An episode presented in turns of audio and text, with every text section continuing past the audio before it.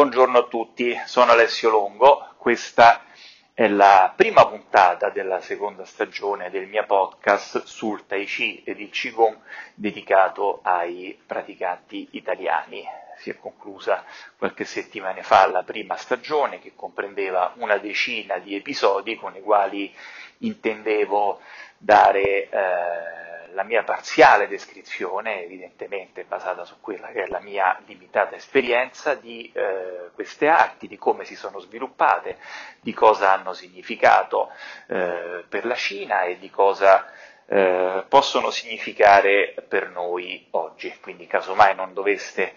averla ascoltata, eh, vi consiglio di eh, intanto seguire quella prima stagione di 10 eh, episodi, in qualche maniera introduttiva. Adesso con questa seconda stagione intendo eh, andare un po' random eh, negli argomenti che vado a toccare. Una delle cose che non vorrei fare in un eh, podcast e eh, tra l'altro in un podcast eh, che giustamente è eh, gratuito è quello di andare a commentare troppo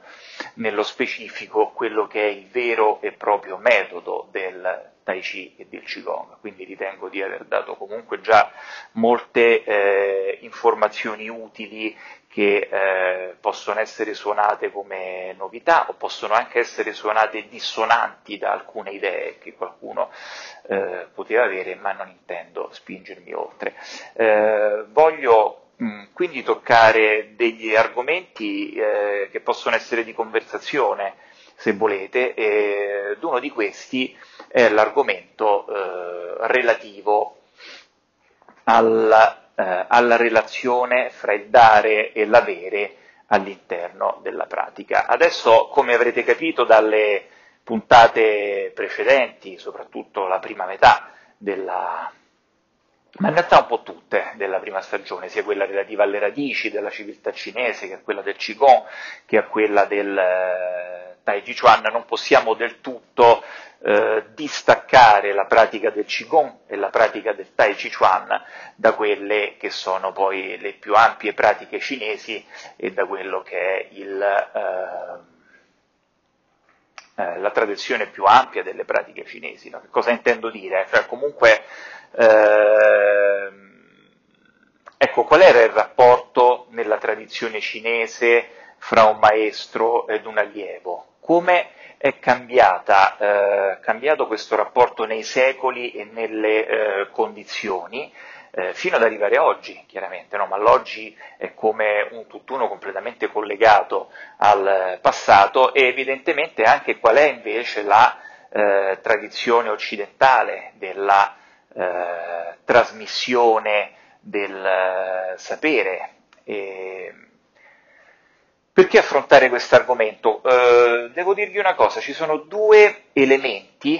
nell'accesso alla tradizione di cui si parla tutto sommato molto poco, devo dire, e, e tra l'altro eh, sono stato grato alle persone che me ne hanno parlato in maniera molto franca e diretta perché mi hanno dato una visione, mi hanno dato delle informazioni che eh, sono state molto importanti da prendere in considerazione per lo sviluppo della mia pratica. Quindi il primo argomento, è, eh, se volete, è qual è il tempo che un praticante deve dedicare ad una determinata pratica per poter avere dei risultati. E questo argomento lo trattiamo casomai in un'altra puntata perché non voglio mettere eh, troppo materiale all'interno di questa puntata dove invece voglio trattare del secondo argomento, cioè quanto qual, qual è il rapporto eh, di carattere, eh, se volete, al giorno d'oggi ormai proprio prettamente economico che esiste fra un, eh, fra un insegnante ed un eh, allievo. Cioè rapport, la, la, la, la questione bisogna porla in questa maniera. Cosa io devo dare alla pratica e al mio insegnante a fronte di quello che ricevo. Adesso come già introducevo nella prima stagione, si soffre nella trasmissione di queste pratiche, soprattutto in Occidente, di un eh, forte debito di professionalità delle persone che insegnano queste arti e di come queste arti sono trasmesse eh, rispetto a queste arti stesse. Quindi che cosa intendo dire? Essere un insegnante di eh, Tai Chi, Qigong, meditazione, eccetera, in linea di massima non è una professione. Quindi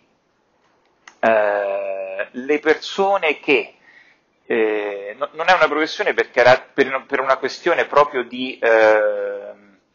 eh, praticità, cioè non è, non è, come fare l'infermiere, no? cioè, innanzitutto noi andiamo a fare un percorso scolastico che non ha nulla a che vedere con eh, l'attività fisica, in linea di massima. Però quello che si richiede è di stare ai nostri giovani ragazzi, o come è stato per noi, indicativamente 5 ore eh, la mattina a scuola, 3-4 ore il pomeriggio a fare i compiti e magari uno si allena al campo di basket un paio di volte a settimana, ma nulla di più.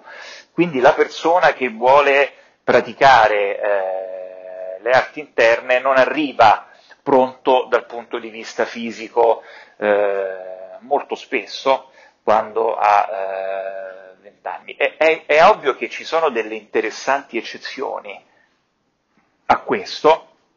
Purtroppo se dal punto di vista delle arti marziali eh, la fisicità è tutto, dal punto di vista delle arti interne eh, l'ordine mentale è altrettanto importante. Quindi se volete, quello che noto è che un background di percorso culturale, eh, anche se volete all'occidentale come si deve, eh, scolastico aiuta molto il eh, praticante, ma questo è ancora una volta un altro argomento sul quale tendo, tendo a non allontanarmi e che trattiamo casomai in un'ulteriore eh, puntata ancora. Quindi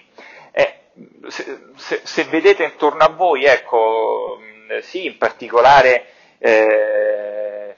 il Tai Chi del Qigong, ma succede con tante altre eh, con tante altre realtà, non, non, è un, non, è una professione sul quale scommettere a vent'anni, eh, non è una realizzazione economica sicura e certa. Eh, questo che cosa vuol dire? Che molto spesso la persona che insegna fa anche un altro mestiere e, e va benissimo, eh, ci mancherebbe, però insomma capite che eh, tutta una serie di energie che potrebbero essere eh, dal punto di vista della società eh, veicolate verso queste attività sono demandate solo all'iniziativa personale. Quindi eh, che una persona sia un buon praticante e allo stesso tempo abbia un altro lavoro a tempo pieno e eh, una famiglia lo ritengo una cosa eh, praticamente impossibile, nel senso che ci sono eh, delle, delle, questioni pratiche che si escludono l'un l'altra, a meno che l'unica eccezione che vedo è quando il praticante nasce già all'interno di una famiglia marziale, se volete, e a quel punto, lavorando molto negli anni e da subito, si può spalmare il percorso. Quindi è come se un ragazzo nasce in una famiglia di musicisti e comincia a suonare il pianoforte a 5 anni, a 40 anni potrà essere un ottimo suonatore di pianoforte, magari anche avendo un altro lavoro e anche avendo una famiglia, no? tendenzialmente, però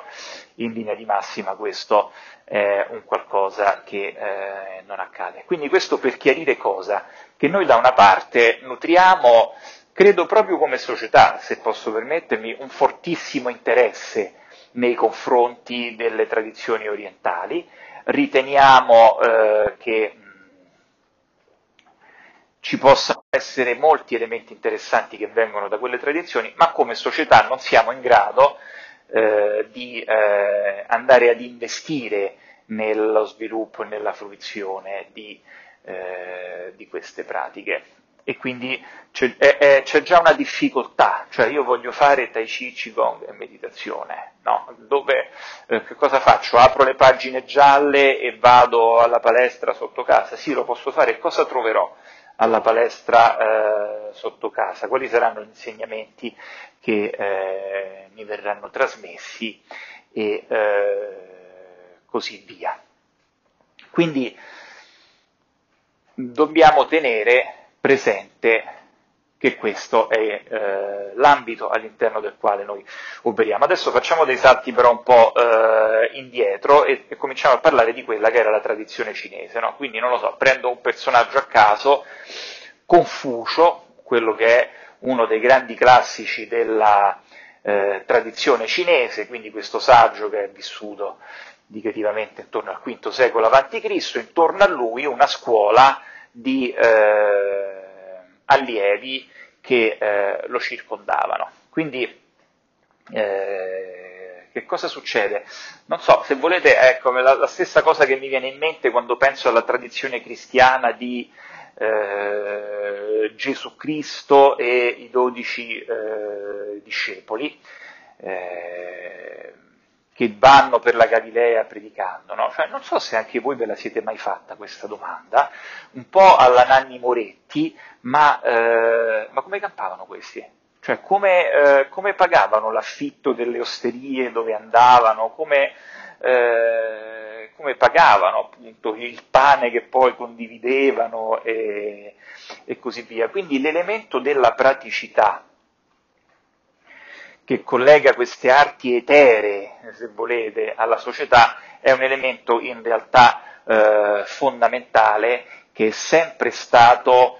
eh, presente nella tradizione orientale e nella tradizione occidentale. Quindi vediamo che cosa succedeva nella eh, tradizione orientale. Quindi ci sono una serie di casi.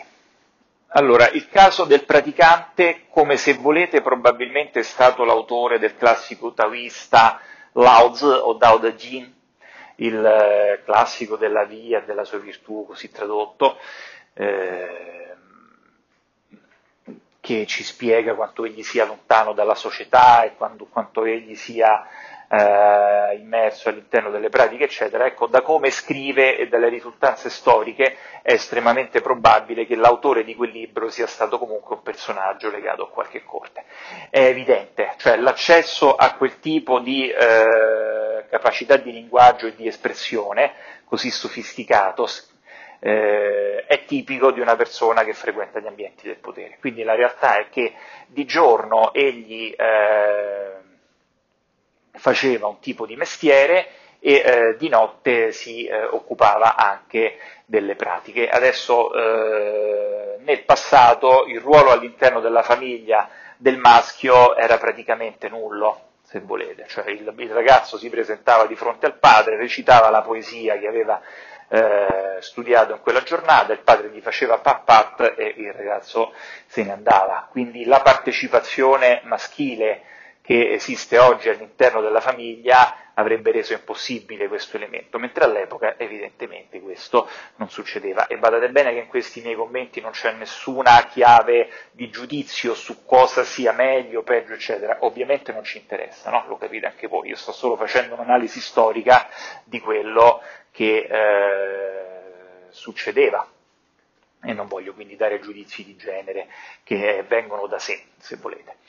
Quindi eh, il, questo è un caso, cioè una persona che ha già una posizione economica forte eh, da un mestiere e che eh, può quindi praticare al di fuori del proprio mestiere. Cioè, voi pensate oggi quanto io mi possa immaginare, eh, poi parlo di maschi, ma figuriamoci, no? ancora, ancora peggio all'incontrario, cioè una donna o un maschio, un un essere umano moderno che ha un lavoro, che ha anche la famiglia e che poi può dedicare un sufficiente numero di ore alla pratica, no? Cioè è chiaro che devi aspettare che i figli abbiano compiuto almeno eh, 20 anni, cioè non vedo eh, come ciò possa altrimenti accadere, no? Ma la pratica, mm, eh, eh, cioè, pe- pensate questo, ecco, imparare a suonare uno strumento bene, quel tipo di tempo là, tutto sommato eh, ci vuole eh, per, dal mio punto di vista. Quindi è chiaro che parliamo comunque di un buon numero di ore a settimana, no? se poi uno è, un hobbista è un altro tipo di discorso, no? Quindi eh, questo è un caso, però eh, da un certo punto in poi si comincia a manifestare un'altra eh, tradizione che è la tradizione monastica. La porta probabilmente il buddismo, eh, il taoismo mh, in qualche modo o la aveva in maniera eh, informale, nel senso che magari si formavano, come accadeva per Confucio, autonomamente delle, eh, delle scuole e delle, eh, dei gruppi di persone intorno a determinate figure. Allora nel caso di Confucio eh, trovare una corte che eh, in qualche maniera finanziasse il maestro con la sua scuola e allo stesso tempo eh, attrarre a sé degli allievi di buona famiglia che fossero già in grado di portare qualcosa era un elemento eh, fondamentale. Nei tempi moderni il primo elemento è venuto meno, cioè nella storia cinese l'economia era totalmente schiacciata verso le elite, cioè, se andassimo a vedere dove era la maggior parte della ricchezza e quale parte della ricchezza totale della Cina avesse il 5% più ricco della popolazione, compresa la corte imperiale, ecco, la maggior parte dell'economia sarebbe stata probabilmente lì, no? Grande parte. E quindi quell'economia è in grado di finanziare la civiltà, è in grado di finanziare l'esercito, se volete, come espressione di quella civiltà, è in grado di finanziare le arti, i mestieri, eh, come è stata anche la tradizione italiana, no? Cioè, la, la, la ricchezza eh, smisurata ai danni dei, delle classi disagiate era poi quella che però finanziava il Michelangelo, il Leonardo da Vinci e eh, così via.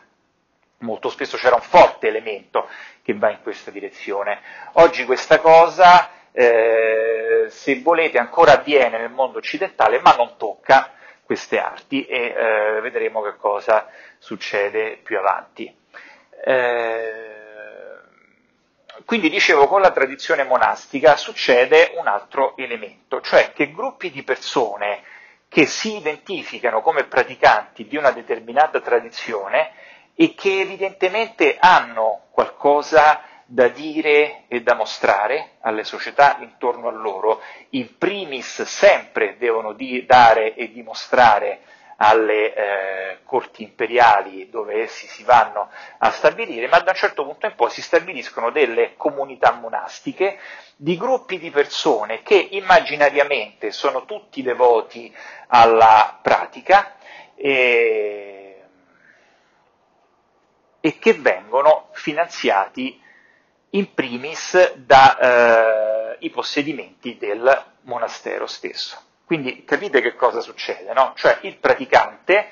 eh, o, o l'attività monastica è una manifestazione di quella civiltà feudale che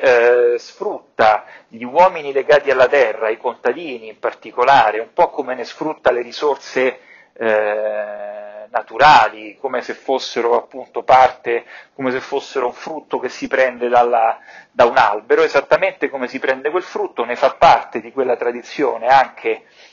l'uomo che lavora la terra e eh, liberando questo è uno degli elementi fondamentali delle, delle società agricole complesse, no? il surplus agricolo libera alcune persone eh, dalla necessità di dover lavorare il campo gli permette di fare altre attività. Adesso voi capite che cosa accade, no? Cioè, da un, da un, certo punto di vista, e qui comincio a parlare di cose che accadono sia in Occidente che in Oriente, no? Quindi il prezzo che il monaco deve pagare sia in Oriente che in Occidente per essere mantenuto dalla società e voi capite che non dover lavorare i campi e poter stare all'interno di un monastero e avere tre pasti al giorno e se cibo è poco sarà il tuo contadino a non averne, non tu, nella società feudale sapete che funzionava così, no? E privilegio inaudito, cioè il lavoro nei campi è un lavoro durissimo, logorante, eh, si potrebbe fare di tutto per sfuggirvi, no? E, e, quindi il prezzo però di fronte alla società è quello, di, eh, è quello, di, di, eh, è quello della regola, se volete, e molto spesso una delle cose che viene collegata alla regola è quello comunque di non entrare in competizione con gli altri attraverso una famiglia. Quindi io Monaco, in Occidente e in Oriente, non mi faccio mantenere dai miei contadini per poi far mantenere anche mia moglie e i miei figli e creare questa competizione. Non, non, non, ho così grande leva su di loro per convincerli a fare questo. No, mentre le, le corti imperiali, sia in Occidente che in Oriente, si fanno mantenere perché mantengono l'ordine eh, indicativamente. Saranno loro a, eh, a gestire eh, la violenza e quindi a garantire la sicurezza e, eh, e, e, saranno loro, nel caso occidentale, i primi a farsi ammazzare in caso di guerra e quindi reputeranno giustissimo farsi mantenere dai eh, propri contadini. Quindi quello che succede è che il monaco, sia in Oriente che in Occidente, si fa mantenere dai terreni di proprietà del monastero e fa la bella vita. Quindi è ovvio che non è che qualcuno ha una vocazione, si presenta al monastero e dice voglio fare il monaco, no? Chiunque vorrebbe farlo. È chiaro, cioè tu devi essere molto probabilmente raccomandato, come possiamo dirlo, no? Cioè, chi, chi, diventava monaco in Europa, eh, dovevi essere quantomeno il figlio di un mercante, no? Cioè, il primo figlio, magari un contadino ricco, eh, chi diventava il Don Abbondio del caso con la parrocchia in, eh, in Europa, cioè fino a tempi recentissimi essere prete, essere monaco, e parlo sia dell'Oriente che dell'Occidente, era considerato un privilegio, evidentemente. Questo perché il, l'applicazione della regola segue degli alti e dei bassi.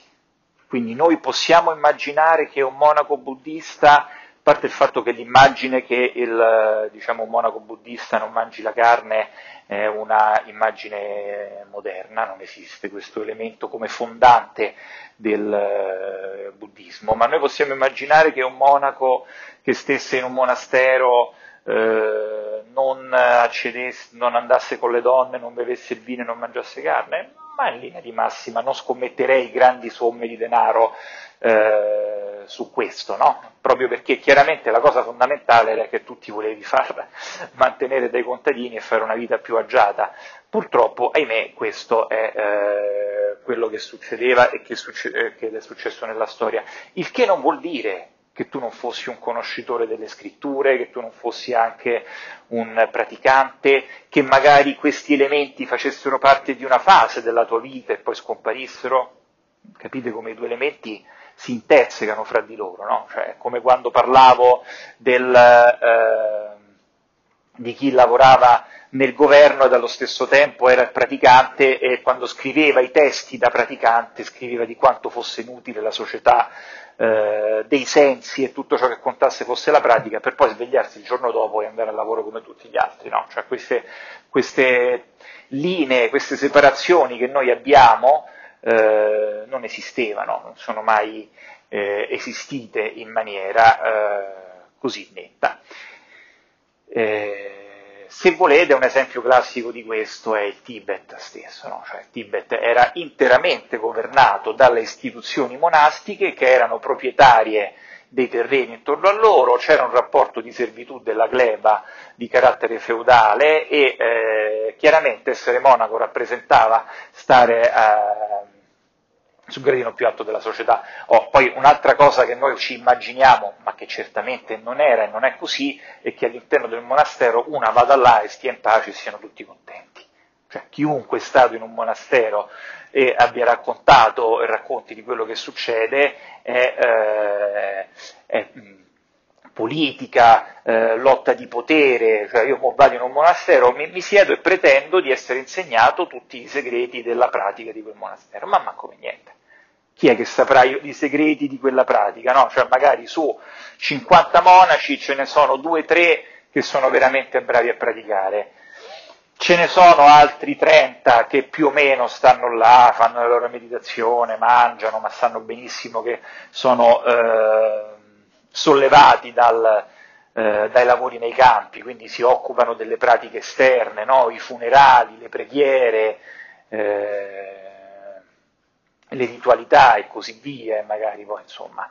eh, avranno le loro donne, avranno, accederanno al vino, accederanno alla carne, tutte queste cose in via più o meno segreta, chiaramente non lo devono fare in maniera troppo aperta, no? è evidente, tutto quello che eh, potete immaginare, no? abbiamo ogni tanto delle, degli ammonimenti da parte del potere imperiale che dice eh, però questo monastero gira voce che qualcuno vada con le donne, eccetera. No? Quindi noi abbiamo, non sono, non sono, cose che vi sto dicendo così perché le immagino o siano raccontate, cioè abbiamo proprio testimonianze scritte certe che vanno in questa direzione, in questa direzione e ovviamente come potrebbe non essere così nel mondo eh, della realtà, eh, se volete. E... Quindi questa è eh, parte integrante della storia di come la realtà concreta abbia poi dato vita in queste società a eh, questi insegnamenti. Eh, poi da un certo punto in poi è evidente che se parliamo appunto di arti come Qigong e partiamo, parliamo di arti come Tai Chi, eh, la tradizione è cominciata ad essere eh, collegata anche a persone eh, come lo è sempre stato nella realtà, che non erano collegati ai monasteri, che non facevano parte di comunità eh, di pratiche taoiste, quindi eh, è difficile seguire i fili della tradizione, insomma, ma in qualche modo il, eh, la pratica esce dai eh, dai monasteri e della comunità di pratiche taoiste e diventa appannaggio di singoli praticanti in tutta quanta la Cina, praticanti di meditazione, praticanti di Qigong, praticanti di arti marziali, eh, fra cui il Tai Chi, che è una di esse, anche praticanti di medicina, molto spesso era un solo, un solo personaggio, la pratica della medicina direttamente collegata con quella della meditazione, del Qigong, a volte anche eh, delle arti marziali, in alcuni casi si vanno a creare delle specializzazioni, soprattutto per quanto riguarda le arti marziali, in un'epoca dove l'utilizzo delle armi ancora contava realmente, no? quindi quello diventa effettivamente un know-how che è immediatamente spendibile.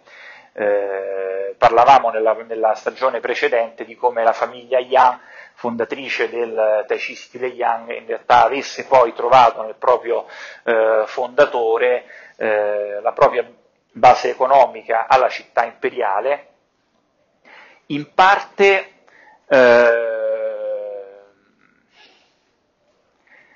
in parte come istruttori delle guardie imperiali, e sicuramente questo eh, è un elemento, e in parte, se volete, eh, permettetemi il termine, come fenomeno da baraccone, tra virgolette, cioè eh, nel senso che quando tu hai delle particolari abilità che puoi mostrare e poi dimostrare la gente è interessata anche soltanto semplicemente a quello, no? quindi Rian Lucian prendeva uno dei nobili, si inchinava varie volte di fronte a lui prima di farlo e poi lo toccava leggermente e lo, faceva volare a 9 metri di distanza e, e questo è già un qualcosa che diciamo, meritava di essere eh, in qualche maniera eh, finanziato da questi circoli. E, altri esempi che vi posso fare, per esempio la tradizione dello Xingyi, che è un'altra delle arti interne, cosiddette arti interne cinesi, è una tradizione che eh, si collega direttamente ai guardiani di carovane del nord. Cioè, molto spesso i praticanti di Signy erano assoldati per poter difendere le carovane dei eh, mercanti. Quindi vedete la, eh, la, la, la diretta, eh, il diretto collegamento fra l'utilizzo pratico dell'arte marziale e lo sviluppo eh, dell'arte marziale stessa. Adesso eh, questo è un po' il, eh, il, quadro generale della tradizione antica sia eh, cinese che occidentale. Quindi vedete che il dare niente per niente non è mai esistito da, ness- da nessun punto di vista. Cioè la tradizione monastica era una tradizione di carattere feudale, quindi eh, quello che dava lo dava eh, sulla base del mantenimento della propria esistenza su base feudale da parte dei circostanti. Il, il, la trasmissione all'interno della famiglia è un altro elemento fondamentale ed è forse, se volete, l'unico caso in cui eh, in quanto figlio si riceve eh, senza tendenzialmente non dare nient'altro se non l'essere semplicemente figlio di chi mantiene quel tipo di, eh, di arte, ci possono anche essere dei casi di adozione proprio per creare questo tipo di rapporto, ma al di fuori di questo caso eh, chiunque deve dare qualcosa. Quindi il fatto che la tradizione monastica sia una tradizione che si sia espressa al di fuori della, eh, eh, della richiesta di denaro, se volete, è immediatamente eh, smentita. Cioè, nel senso, sia nella tradizione orientale che nella tradizione occidentale era invece esattamente il contrario cioè non solo si aveva in quanto monaci o in quanto preti, ma si aveva pure tanto rispetto a quello che eh, dava il resto della società e si, e si riceveva anche l'enorme privilegio di non dover lavorare per campare, se volete, e soprattutto quando il lavoro era appunto il lavoro nei campi, durissimo, estenuante. E, e quindi questa cosa ce la dobbiamo levare dalla testa. Insomma, essere figlio ed accettare di essere eh, istruiti dal proprio padre, nella tradizione eh, classica è un'altra esperienza estremamente dura, quindi noi abbiamo le, eh, le tradizioni del, eh, tra- le tradizioni della famiglia Young, ad esempio l- i due figli del fondatore, come dicevo nella precedente puntata, addirittura eh, si dice che uno fosse scappato in un monastero e l'altro avesse cercato il suicidio, tanto era duro il, l'allenamento e la pressione a cui venivano sottoposti i figli da parte eh, dei padri. Parliamo chiaramente in un'epoca in cui, in cui la punizione corporale era eh, quotidiana, quindi mh, vi lascio immaginare quanto bello fosse essere, avere quel ruolo privilegiato del figlio che poteva realmente eh, accedere a quel tipo di eh, tradizione, cioè forse era proprio l'ultimo luogo in cui ti volevi trovare, tutto sommato, no? Poi è chiaro che quando eri un adulto nessuno era come te, però insomma eh, anche il tipo di personalità che veniva fuori da questa tradizione molto spesso era un tipo di personalità che noi tranquillamente definiremmo deviato, questo anche per smentire, come già dicevo nella stazione precedente, il fatto che il praticante di alto livello, soprattutto quando parliamo di Tai ma in realtà anche di Qigong, se volete, sia poi una persona calma, rilassata, pacata, tranquilla, un esempio di persona, ma manco per niente. I, idem dicasi, del, idem dicasi dei monaci, eh? quindi quello è solo eh, un'attribuzione che noi diamo ex post, cioè eh, quando vediamo uno vestito con, il, con, un vestito da monaco tibetano e subito pensiamo che sia una persona per bene, precisa, eccetera. Quella è proprio un, eh, eh una delle tante illusioni eh, tipiche di noi occidentali che eh, attribuiamo favoleggiando eh, delle realtà che in Oriente non sono mai esistite, cioè uno vestito come un, mo- come un, monaco tibetano poteva tranquillamente essere una brava persona, come poteva tranquillamente essere un assassino, un deviato, una persona crudele, eh, tranquillamente, quindi la cosa non ci dice nulla ed essere comunque un ottimo praticante dal punto di vista o delle arti marziali o del Qigong. Eh? eh, ne, ne, parlavo forse un po' accedendo nella stagione eh, precedente, ma solo da un certo punto in poi si comincia realmente a lavorare sulla propria persona in queste pratiche, tanto dopo, e solo se la cosa ti interessa. Quindi dal punto di vista della conoscenza tu puoi tranquillamente averla e, ed essere una eh, persona, diciamo, terrena nella propria personalità e nei propri comportamenti, eh, come tutte le altre persone che hai eh, intorno e questa è un'altra illusione dobbiamo, eh, di cui ci dobbiamo liberare, in un certo senso. E... Quindi all'interno di questo contesto, eh, da un certo punto in poi, si comincia a creare il rapporto civile maestro-allievo, che è un po' simile alla cosa che accade oggi. No? Quindi in linea, di, mag- in linea di massima oggi nessuno va... Eh,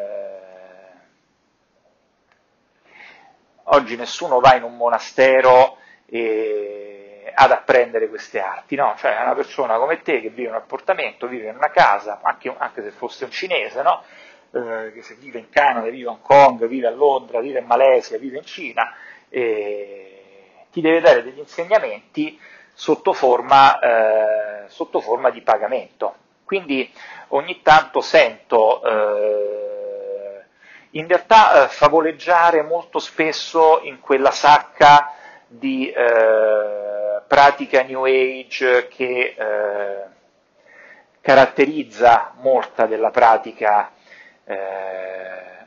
odierna occidentale, no? ritorno a quello che dicevo prima, cioè purtroppo il fatto che questo non sia una vera e propria professione e il fatto che nessuno voglia fare grandissimi sforzi per accedere ad un insegnamento di qualità, no? cioè tu puoi stare nella stessa città eh, del praticante, ma siccome stai due fermate della metropolitana più in là, il praticante va, va da quello che c'è sotto casa.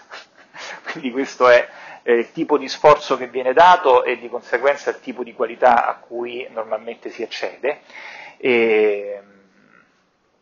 e quindi eh, ci si fa queste idee eh, favoleggianti. Il praticante è sempre una persona per bene ammirabile, il monastero, il monaco è una persona per bene ammirabile, non interessata ai beni terreni, capite? Cioè il monaco che è mantenuto dai propri contadini, spesso in un rapporto di carattere di servitù della gleba, ed è esentato dal tipo di vita che fanno quei contadini e spesso eh, pratica e gozzoviglia anche all'interno del monastero, quella è la persona totalmente distaccata dalla dalla realtà, no? quindi al danno alla beffa, addirittura tu rispetto al contadino ti attribuisci pure una figura eh, di carattere più eterea di quella che sarebbe lui stesso, no? e capirai molto spesso, insomma, il contadino analfabeta ingenuo eh, abboccava a questa costruzione di, di, società molto spesso perché non aveva tra l'altro altra scelta se non fare questo. E quindi questa cosa eh, non esiste, non è esistita mai nella storia e indicativamente non esiste oggi. Quindi eh, praticare e richiedere l'insegnamento della pratica eh, o gratuitamente o, eh, o per poco, se volete, per tariffe sociali, secondo me è eh, da quello che vedo nella mia esperienza, al di là di quello che penso io personalmente, che poco ci interessa evidentemente, ma da quello che vedo intorno a me è una cosa che praticamente non esiste. Cioè, eh, se tu vai da quello che fa la lezione gratuita al eh, parchetto, e, eh, oppure se tu vai da quello che eh, si fa dare le 10 euro l'ora per eh, la lezione, chiaramente stai accedendo ad, ad un insegnamento di eh, qualità eh, bassa. E la ragione non può che essere quella che abbiamo raccontato all'interno di, eh, di questa ricostruzione storica. Cioè, Uh, non vorrei aver dato una descrizione troppo negativa, se volete, dell'ambiente monastico, dell'ambiente dell'insegnamento, ma è una tradizione realistica, cioè se io devo essere un monaco che eh, deve studiare il latino e deve scrivere un'intera Bibbia e non devo essere totalmente preso dalle eh, questioni di carattere quotidiano per studiare la pratica, e chiaramente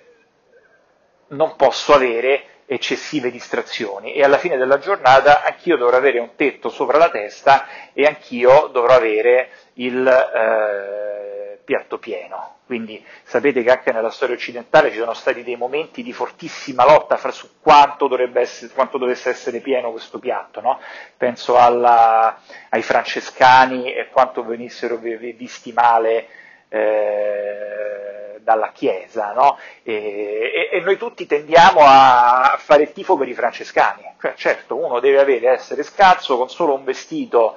eh, eh, di saio addosso e eh, poca roba nel piatto, eh, una visione sulla quale io non concordo affatto, cioè nel senso eh, tu puoi essere un grande pelato, grande prelato o eh, un grande conoscitore della tradizione orientale e non vedere nessun motivo per cui tu non debba avere il piatto pieno. Tra l'altro se pratichi arti marziali il tuo sforzo fisico è talmente tanto che il tuo piatto non può che essere pieno, cioè nel senso non te la puoi cavare con un apporto di proteine basso, no? cioè devi veramente eh, essere ben nutrito per il tipo di lavoro eh, che fai. Quindi questo vuol dire che da, da, dall'altro punto di vista la società deve, eh, se, se, trova interessante, deve eh, pagare quel tipo di lavoro e se non lo trova interessante eh, può non pagarlo ma allo stesso tempo non accede a quel tipo di pratica. E tra l'altro su questo, ripeto, non vedo eccezioni ed è un, un elemento eh, fondante dell'insegnamento di qualità. Forse le cose cambieranno in futuro, ma oggi è così. Cioè io, mh, eh, le persone brave che ho conosciuto, secondo me, fra i viaggi che hanno pagato, eh, il proprio vitto e alloggio di dove andavano a pagare e eh, il pagamento al, al, proprio insegnante, parliamo comunque di pagamenti nella, nel, nello sviluppo di un curriculum di una persona che si attestano sulle decine di migliaia di euro. Cioè, voi capite che una persona che mi dice sì, guarda, io sono molto bravo, eh, seguo questo maestro in Canada, ci sono andato almeno 30 volte. La prima cosa che viene a me in mente come calcolo da fare, dice ok, tu stai in Europa, sei andato in Canada 30 volte, quanto costa un volo andata e ritorno per il Canada? Non lo so, eh, 800 euro, poi sei andato là, ti sei dovuto mantenere per una settimana che sarei stato là il vitto alloggio, diciamo altri 500 euro, mi tengo basso, e poi ho dovuto pagare il tuo maestro, insomma tu ogni volta che sei andato là almeno 2000 euro la tira di fuori, no? Fra una cosa e l'altra. E quindi quando tu mi dici sono andato 30 volte in Canada, e quindi torno all'inizio del, eh, della mia puntata, cioè nessuno ne parla in maniera così diretta, cioè se, sembra quasi brutto, cioè, in pochissimi casi l'ho sentito dire, eh, cioè quando avevo dei rapporti personali più stabilizzati la cosa era molto chiara, no? anche perché ero abbastanza dentro eh, già eh, al carro, quindi già, già vedevo la fuoriuscita eh, di denaro e non potevo avere dubbi no? che la cosa stesse avvenendo, ma anche nei racconti delle altre persone, cioè è chiaro che tu mi stai dicendo che solo con quel maestro, poi magari io so che tu ce ne hai avuti pure altri, ma solo con quel maestro hai tirato fuori 60.000 euro per avere quel tipo di insegnamento, quindi capite le cifre di cui stiamo parlando. Adesso questa persona che è andata in Canada per 30 volte, eh, quando io vado a prendere una eh, lezione pubblica con lui insieme ad altre dieci persone intorno a me. È chiaro che io magari sono una persona eh, molto interessata a queste arti, ma le nove intorno a me lo sono fino a un certo punto, cioè magari vogliono solo avere una pratica della salute che li faccia stare bene, eccetera. Capite bene che tra l'altro in questi ambienti si comunica per fatti, non per vaghe aspirazioni. Quindi se io sono eh, un allievo di un maestro, da, eh, di un insegnante, quello che volete, da dieci anni e eh, mi presento eh, alle lezioni al centro settimanale, ma quando quel maestro fa il ritiro o insegnante fa il ritiro una volta l'anno, non mi presento mai, sto dando un tipo di segnale di interesse, cioè un interesse medio-basso e il tipo di insegnante regolerà il segnamento sulla base di quello che io sto dando come partecipazione. Poi se io vedo che mi presento anche eh, ogni volta che c'è un'attività, anche a quella sto eh, dimostrando un interesse medio e se io nel fare, oltre a quelle attività, magari mi interesso anche di prendere lezioni private, sto dimostrando di avere un interesse medio-alto. Oh, chiaramente prendere lezioni private non è che vuol dire eh, ogni tanto io, una volta ogni due mesi, mi prendo una lezione privata, no? cioè vuol dire cercare di avere per un determinato periodo di tempo un tipo di rapporto eh, più eh, stretto. Quindi è difficile avere da chi insegna più attenzione di quella che eh, si riceve, di quella che si dà, scusate, con la propria stessa partecipazione e chiaramente questa attenzione proprio perché si può manifestare solo nel tempo, non avverrà mai nei, nel primo anno o nei primi due anni, se volete. Cioè è un classico la persona che viene, dimostra di essere entusiasta, cerca di avere attenzione per la propria pratica e poi scompare. No? Quindi una persona che non sia già qualche anno all'interno di un determinato circolo non ha proprio possibilità, pur volendo, di eh, dimostrare eh, un interesse maggiore e quando questo interesse maggiore c'è appunto è necessario sganciarsi anche un po' da chi sia intorno perché è difficile che ce ne siano dieci di persone che hanno tutto quel tipo di interesse e, eh, e chiaramente eh, la cosa non eh, potrà essere gratuita. E quindi qui sull'eventuale eh, gratuità e sul quanto costa la formazione all'interno di queste arti ci sono eh, tre tipologie di ragionamenti da fare eh, e mi rendo conto che questa puntata sta diventando eh, un po' più lunga del solito, quindi cercherò di andarla a stringere. Cioè, il primo ragionamento è questo, ma quanto veramente ho bisogno io di insegnamenti in queste arti di cui si dice non c'è teoria, non c'è insegnamento, devi solo sederti e svuotare la mente, eccetera. Cioè, eh, ma veramente ho bisogno di questa tipologia di insegnamento? Adesso dipende eh, da quello che fai,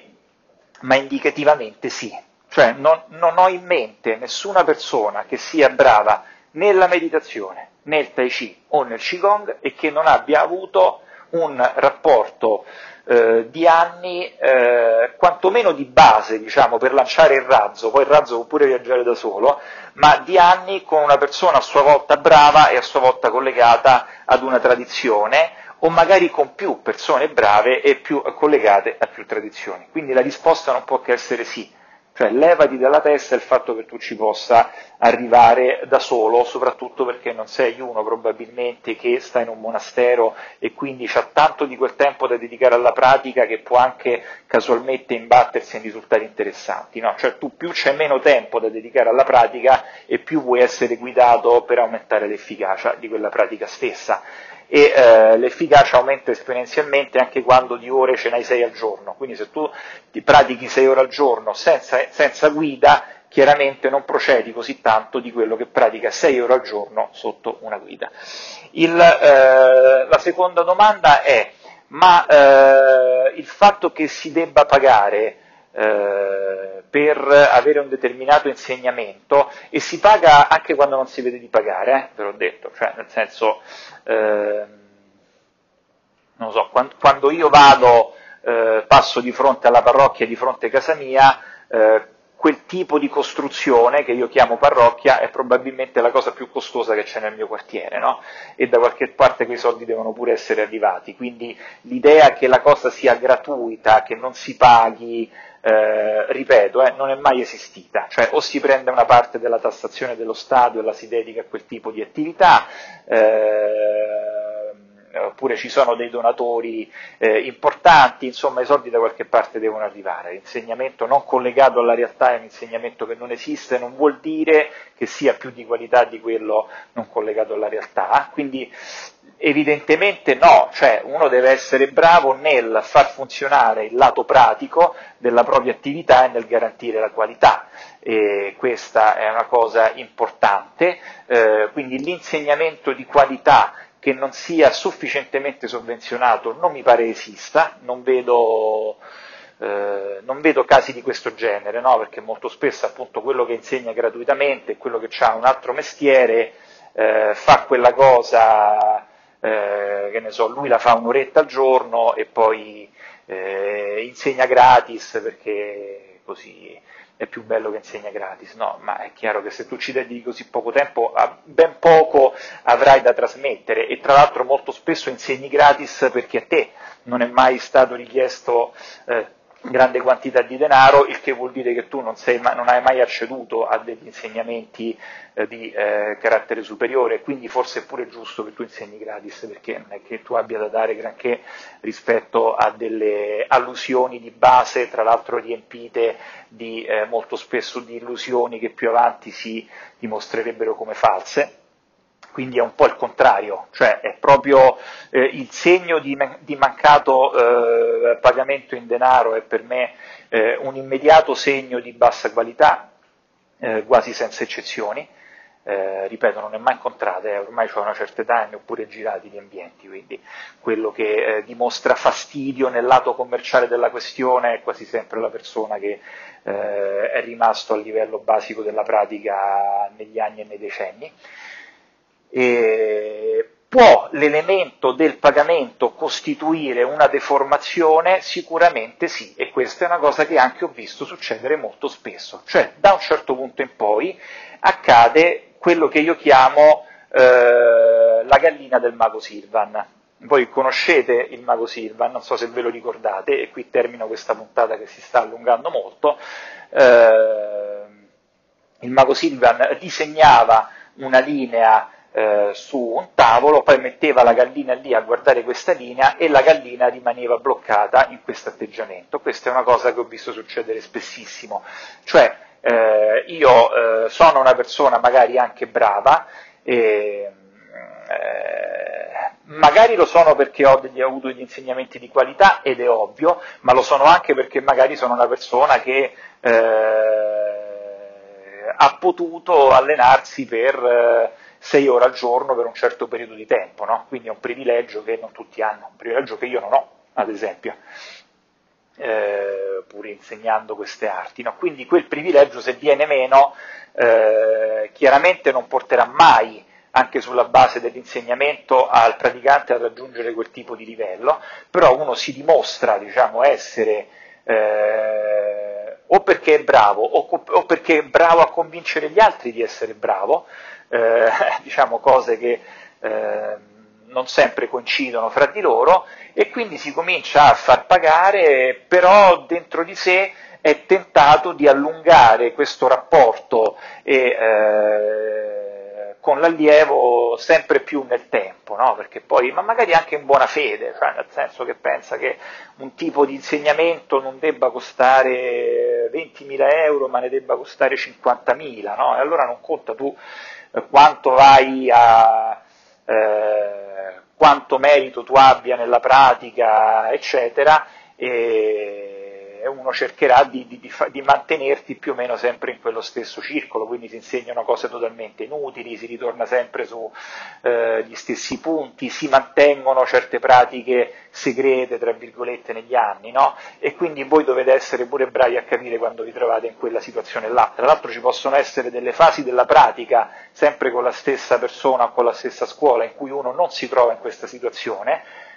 e a delle fasi della pratica in cui uno, uno, entra in una fase un po' più paludosa, tra virgolette, però capite che eh, la ritenzione del sapere è garanzia della continua d'azione da parte degli allievi, mm, ne sono veramente piene le, eh, queste pratiche moderne eh, di, eh, di, gente che, insomma, io adesso sto parlando ancora di eh, di piccole cifre, no? ma voi ricordate nel, nel, secolo scorso i grandi maestri indiani che avevano convinto chissà di chissà cosa e che di poter dare chissà che cosa ai praticanti intorno a sé che fuori dalla propria casa avevano 10 Rolls Royce, no? cioè, quindi sapete a che livelli il rimbambimento delle persone può arrivare quando si tratta di eh, queste pratiche, quindi eh, potremmo concludere il eh, la lezione, la, lezione, chiedo scusa, diciamo, la chiacchierata parziale di oggi con questo. Insegnamento gratuito non è mai esistito, è una creazione dell'epoca moderna ed è quasi sempre collegato a qualità, eh, se proprio ti va bene, di carattere medio-bassa. Eh, l'insegnamento si paga, è una questione proprio di insegnamento, cioè quando anche io eh, fossi per parlarvi di un caso specifico che, eh, di cui mi sto occupando adesso, no? se io avessi difficoltà fiscali a dover essere pagato per eh, il mio insegnamento, comunque richiederei che il praticante effettuasse una donazione eh, sostanziosa a, ad una ONG, se volete, cioè non insegnerei mai gratis, proprio per educazione nei confronti eh, della persona che viene ad apprendere eh, al di là del fatto che il soldo poi debba o non debba entrare nella mia tasca, ma comunque deve uscire dalla tasca del praticante, come uno dei primi insegnamenti che si dà al praticante, se volete, può questo elemento essere distorsivo dell'insegnamento? Sicuramente sì, in moltissimi casi lo è, eh, e bisogna quindi fare attenzione a che, eh, diciamo, a conoscere bene qual è il percorso che si fa all'interno di queste arti e quando i soldi che escono cominciano a essere troppi a eh, tagliare immediatamente i eh, rapporti con eh, quella determinata situazione. Quanto conta in tutto ciò il merito? Il merito conta nel senso che quella è proprio la base, cioè il fatto che una persona sia una persona per bene, eh, dedicata, educata, quello è la base per entrare all'interno di un circolo di pratica, non per procedere. Quindi il merito è la condizione per entrare e per mantenersi all'interno di un circolo di pratica, non per andare avanti. Per andare avanti c'è quello che nell'economia monetaria è appunto una eh, d'azione di eh, denaro o all'insegnante o anche alla qualunque ONG, però da, da, quell'elemento non ci si può svincolare attraverso il merito che poi è sempre supposto, no? uno pensa di essere una persona che dimostra educazione, eh, sforzo, attenzione, dedizione, eccetera, ma la cosa potrebbe essere meno eh, evidente di quello che uno pensa rispetto a sé. Quindi chiedo scusa se con questa puntata sono andato oltre ai 45 minuti standard che mi ero dato come obiettivo, eh, però ecco, secondo me parlare di questi elementi pratici, di come queste arti sussistano, è estremamente importante. Tra l'altro eh, tenete presente, ecco non ho parlato, ma a questo punto lo devo fare allungandomi ancora di più, di quello che succede nella trasmissione del sapere nell'epoca moderna. Quindi come si, come si trasmette il sapere nell'epoca moderna? Eh, io studio storia dell'arte perché non mi interessa il guadagno e lo vorrò insegnare a cuor leggero, ma lo Stato poi mi assume come insegnante di storia dell'arte, mi dà uno stipendio, mi paga la pensione, mi paga INAIL, mi paga tutto, quindi vedete che non è che io lo faccio gratuitamente, cioè è la collettività che si assume il costo ingente di quel tipo di insegnamento. Eh, io sono un accademico e non eh, e trasmetto apertamente le mie fonti, da chi ho preso, mi scrivo il curriculum, perché lo Stato mi paga e mi permette una carriera e alla fine della mia carriera mi pagherà anche profumatamente e quindi è ovvio che io non ho alcun tipo di problema a dire tutta una classe di 200 persone e di eh, mettere dove, eh, di dire da dove viene una determinata fonte. Quindi capite che se nel Tai Chi e nel Qigong eh, questa cosa non accade, non c'è nessun tipo di finanziamento da parte di nessuno, se non dei rapporti privatistici, eh, non può accadere neanche il resto, cioè la totale apertura dell'insegnamento, delle fonti, eccetera. Eh, da dove ho imparato questa cosa? Chi te l'ha detta? E la risposta non può che essere fatti miei, visto che è soltanto, cioè quella persona può o non può dirmi che lui è andato da quel maestro in Canada ad apprendere quella cosa me lo potrebbe anche dire, eh, ma potrebbe anche dirmi guarda non sono fatti tuoi dove io ho imparato questa cosa, perché è, è, è un, fa parte della sua vita privata, della sua esperienza, del suo sforzo anche appunto di carattere economico e quindi non è che lui deve né deve al proprio maestro canadese di dire di fare il suo nome quando va in giro, visto che lo ha pagato profumatamente, e né deve dire ai suoi allievi qual è la fonte di quella sua pratica che magari lui può aver anche modificato sulla base della propria comprensione. E, e, quindi questo, ahimè, è un altro degli elementi di cui eh, bisogna tenere conto. Quando la realtà funziona così, come ve l'ho descritta, eh, vuol dire che siete in buone mani. Quando comincia a esserci eccessiva gratuità, eh, poco prezzo e eh, totale apertura dell'insegnamento, calcolate che siete nell'ambito dell'insegnamento di eh, livello medio-basso. Quindi spero che con questi ragionamenti eh, ho aiutato a, a, guardarvi intorno e a capire come eh, ci si muove in questo ambiente, se siete nuovi al funzionamento di, eh, di questa trasmissione del eh, sapere Un saluto a tutti e alla prossima.